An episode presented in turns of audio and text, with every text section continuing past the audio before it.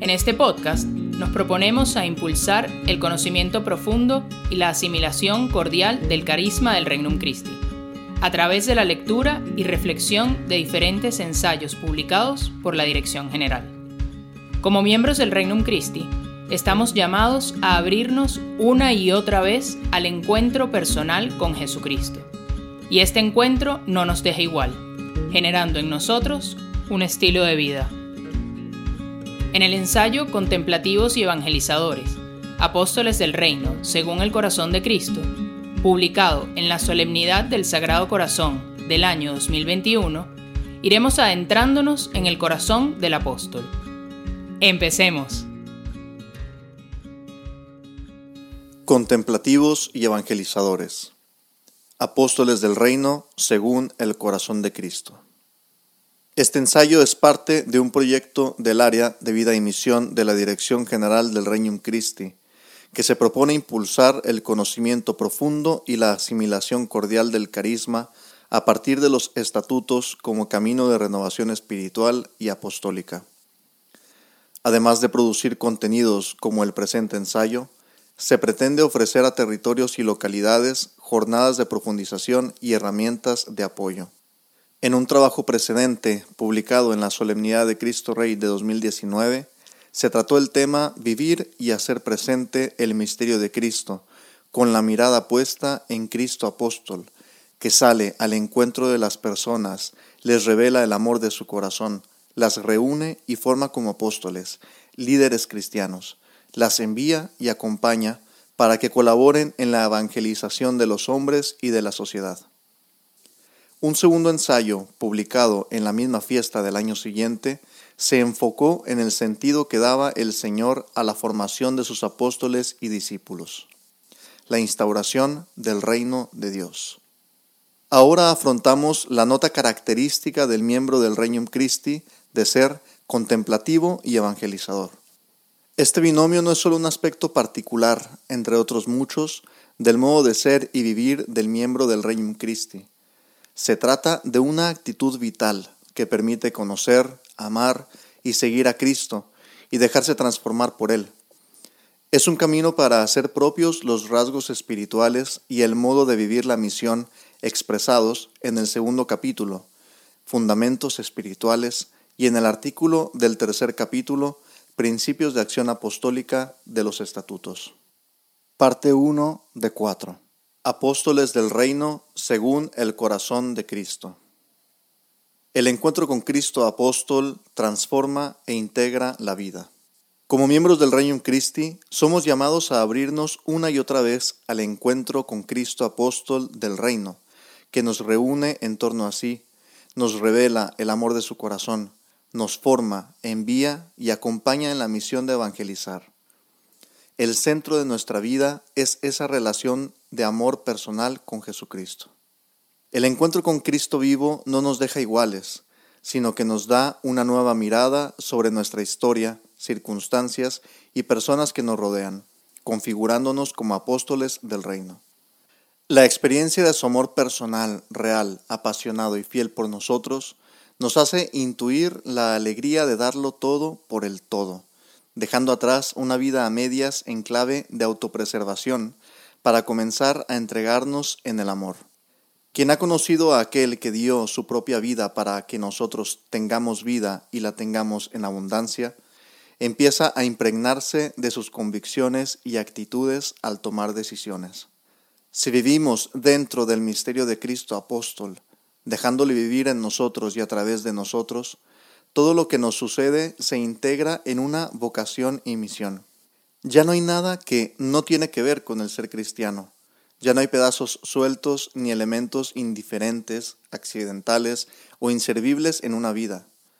Todo, incluso el fracaso y las caídas, tienen su lugar y su significado cuando la persona ha sido alcanzada por Cristo. El encuentro con Cristo genera un estilo de vida propio del apóstol del reino que se caracteriza por unos rasgos de espiritualidad específicos y se expresa en un modo concreto de vivir la misión y ser apóstol, indicado sumariamente en los estatutos. Somos contemplativos y evangelizadores. Los miembros del Reino Christi somos contemplativos y evangelizadores. Porque queremos ser contemplativos, buscamos tiempo diario de diálogo íntimo con el Señor. La misa, el rosario, los momentos de adoración eucarística y la conclusión de la jornada con Él. Porque queremos ser evangelizadores, buscamos hacer apostolado, ir de misiones, organizar actos de caridad cristiana, dar catequesis, pero sobre todo impregnar lo que somos y hacemos ahí donde se desarrolla nuestra actividad cotidiana de la buena nueva del Evangelio. Más allá de los actos concretos, ¿qué es ser contemplativo y evangelizador? Contemplar no es solo mirar, sino sobre todo recibir y acoger. Evangelizar no es solo predicar, sino sobre todo dar y transmitir. Ser contemplativo es una actitud que nos permite descubrir y acoger a Dios presente en las diferentes realidades de la vida. Ser evangelizador es saberlo comunicar con la vida. Lo que se acoge y transmite no es, por tanto, una idea o una cosa, sino una persona viva.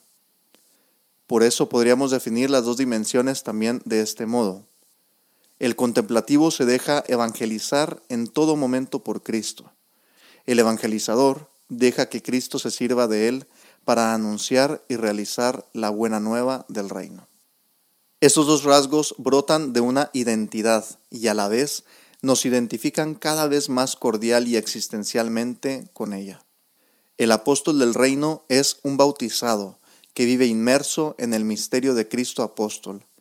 Experimenta que Jesús le sale al encuentro, le revela el amor de su corazón, lo reúne en torno a sí junto con otras personas, lo forma como apóstol, lo envía y lo acompaña para que colabore en la evangelización. Ser contemplativo y evangelizador es la actitud existencial que nos permite entrar en esa relación con Jesucristo, conocerlo íntimamente, amarle y compartir con Él la vida para ser sus testigos. Dos caras de una misma moneda. El camino para llegar a ser contemplativos y evangelizadores no es aprender el malabarismo de hacer simultáneamente dos cosas aparentemente distintas y hasta opuestas. Ser contemplativo y evangelizador no requiere una destreza especial, fruto de un talento no común y de mucha práctica. Tampoco se trata de encontrar el equilibrio entre dos aspectos en tensión, como sucede al combinar una seria dedicación profesional y la decisión de pasar tiempo de calidad en familia, lo cual es un reto. Ser contemplativos y evangelizadores no exige echar mano de una exigente programación para encontrar la justa dosis en dos dimensiones que reclaman para sí espacio en la agenda. En efecto, contemplar y evangelizar no son dos actividades en competencia que se reparten el día, con momentos para una cosa y momentos para la otra. El apóstol del reino es, en su persona, contemplativo y evangelizador en todos los actos de su vida, porque ambos aspectos se unen en una forma de ser, una actitud existencial, un estilo de vida. Los dos rasgos no solo son inseparables, sino que uno está siempre contenido en el otro. El apóstol del reino no puede ser evangelizador sin ser contemplativo, ni contemplativo sin ser evangelizador. Mirando a Jesucristo en el Evangelio, en la Eucaristía, en el prójimo y en el fondo del corazón, cada uno hace la experiencia del amor gratuito, y esa experiencia no se puede tener escondida. Al igual que San Pablo, brota de lo profundo del alma la necesidad de exclamar, nos apremia el amor de Cristo. Y también, ay de mí si no anuncio el Evangelio. Las virtudes teologales nos hacen percibir su presencia escondida que nos sale al encuentro, revela el amor de su corazón, envía y acompaña. Nos descubre la sed de vida que tienen los hombres, nuestros hermanos nos hacen ver la iglesia como esa viña que Él ha venido a plantar y a cultivar. Nos hacen percibir la luz de la gracia, fuente de vida y esperanza, y nos muestran una razón para vivir. Por eso, quien no evangeliza deja de ser contemplativo, porque esa vida presente en el alma no se desarrolla y agoniza cuando no puede expresarse en el don de sí a los demás. El apóstol del reino habla de lo que ha visto, oído y palpado. Es un testigo que no puede menos de contar lo que ha visto y oído. Quien no conoce a aquel a quien transmite, se anuncia a sí mismo. Solo aprendiendo a estar con él y en él, podemos salir y hablar en su nombre. Necesitamos contemplar con la mirada de Cristo a las personas que nos rodean, la gente del metro, los familiares en el hogar, los colegas en el trabajo, los amigos en la fiesta y las circunstancias del mundo para verlo todo como Él lo ve y así descubrir lo que está haciendo y quiere obrar a través de nosotros. La contemplación no es solo condición previa o presupuesto para evangelizar. Toda acción verdaderamente evangelizadora se realiza con espíritu contemplativo. De otro modo, es pura actividad humana y no una realidad espiritual.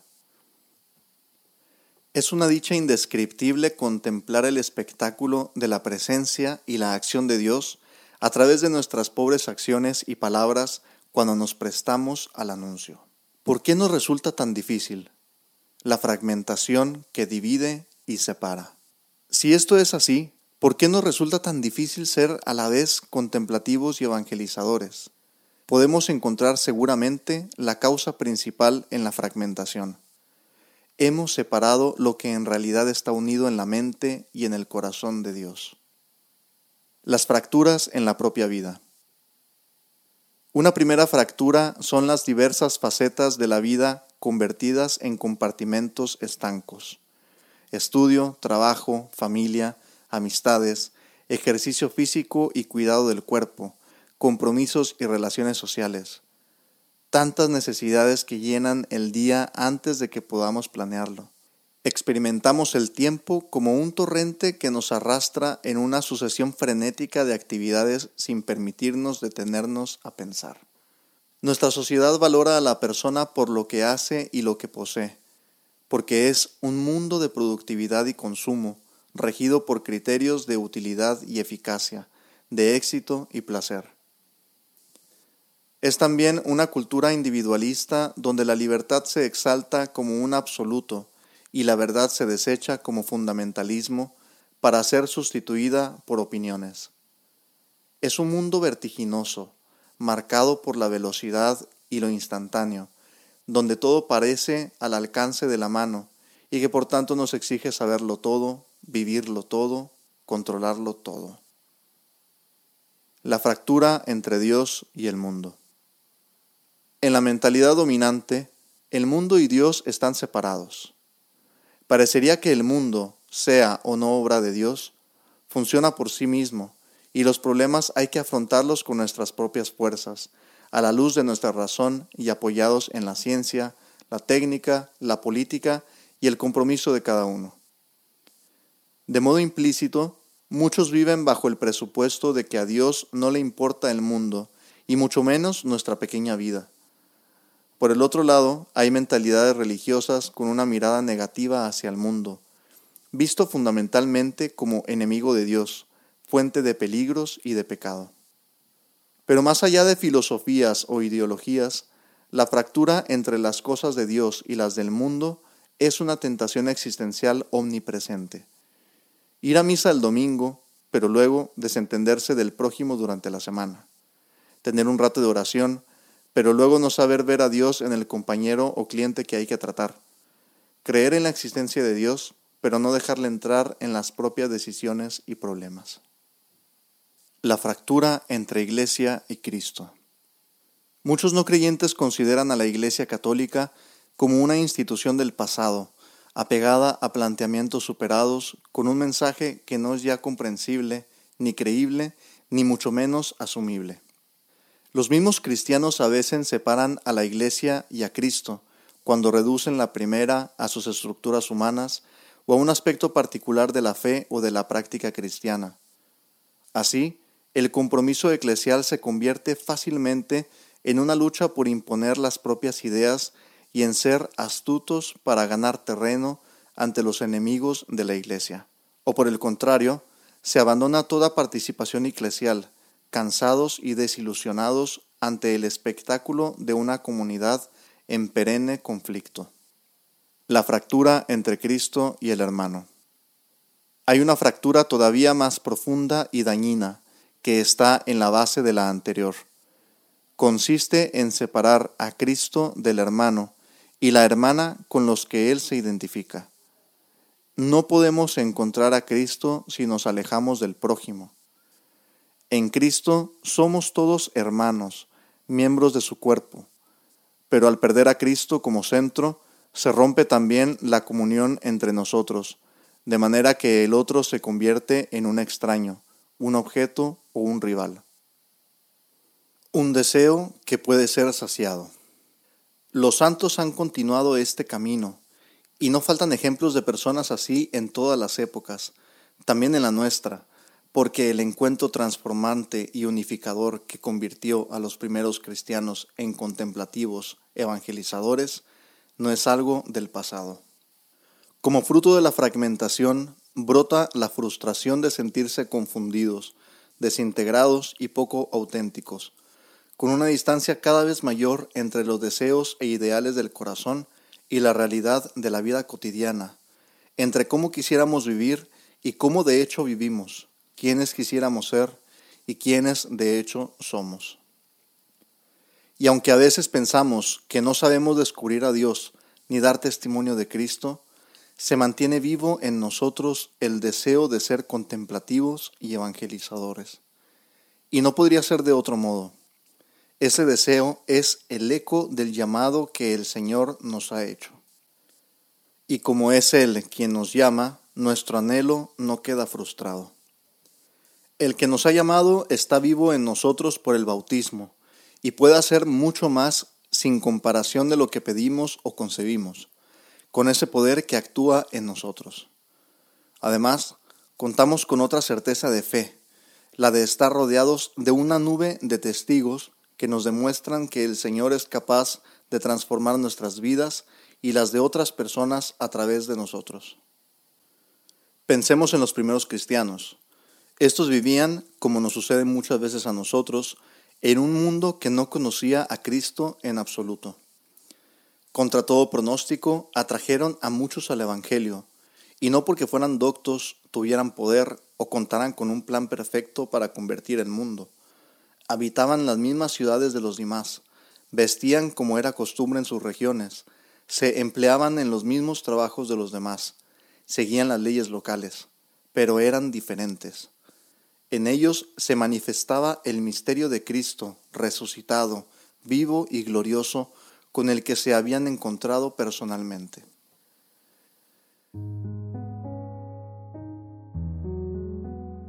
Vale la pena detenerse a reflexionar sobre lo que hemos escuchado. Por lo tanto, a continuación, se presentan unas preguntas que pueden apoyar en la interiorización del contenido de este ensayo. Puedes llevarlas a la oración o compartirlas en comunidad.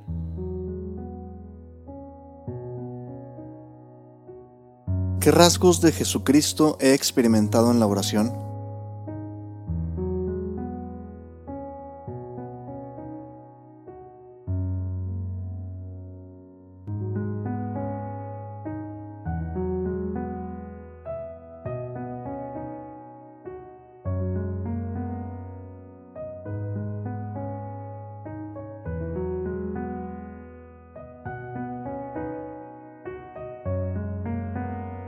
¿Qué rasgos de Jesucristo he experimentado en la actividad apostólica?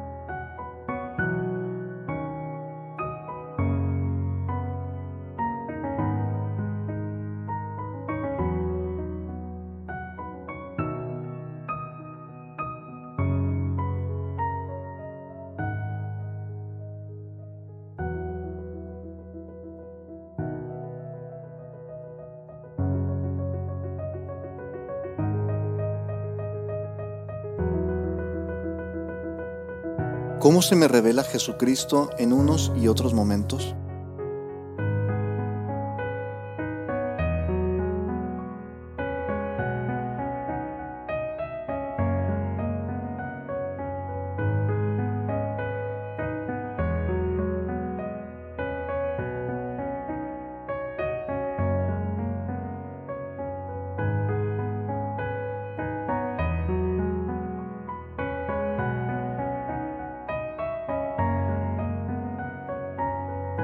¿Cómo se ve una jornada, un día típico de mi vida impregnado del Evangelio?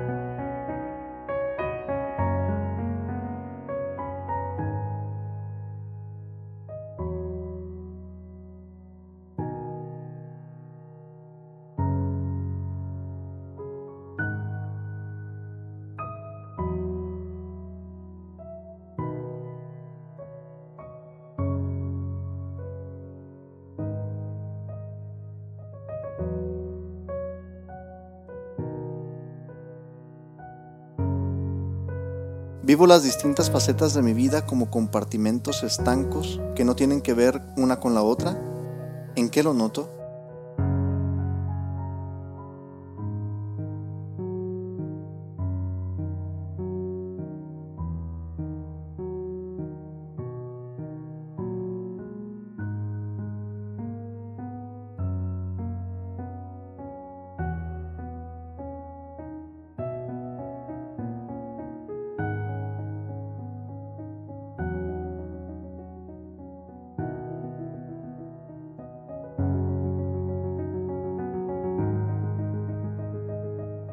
¿Qué significa para mí dejarme evangelizar por Cristo?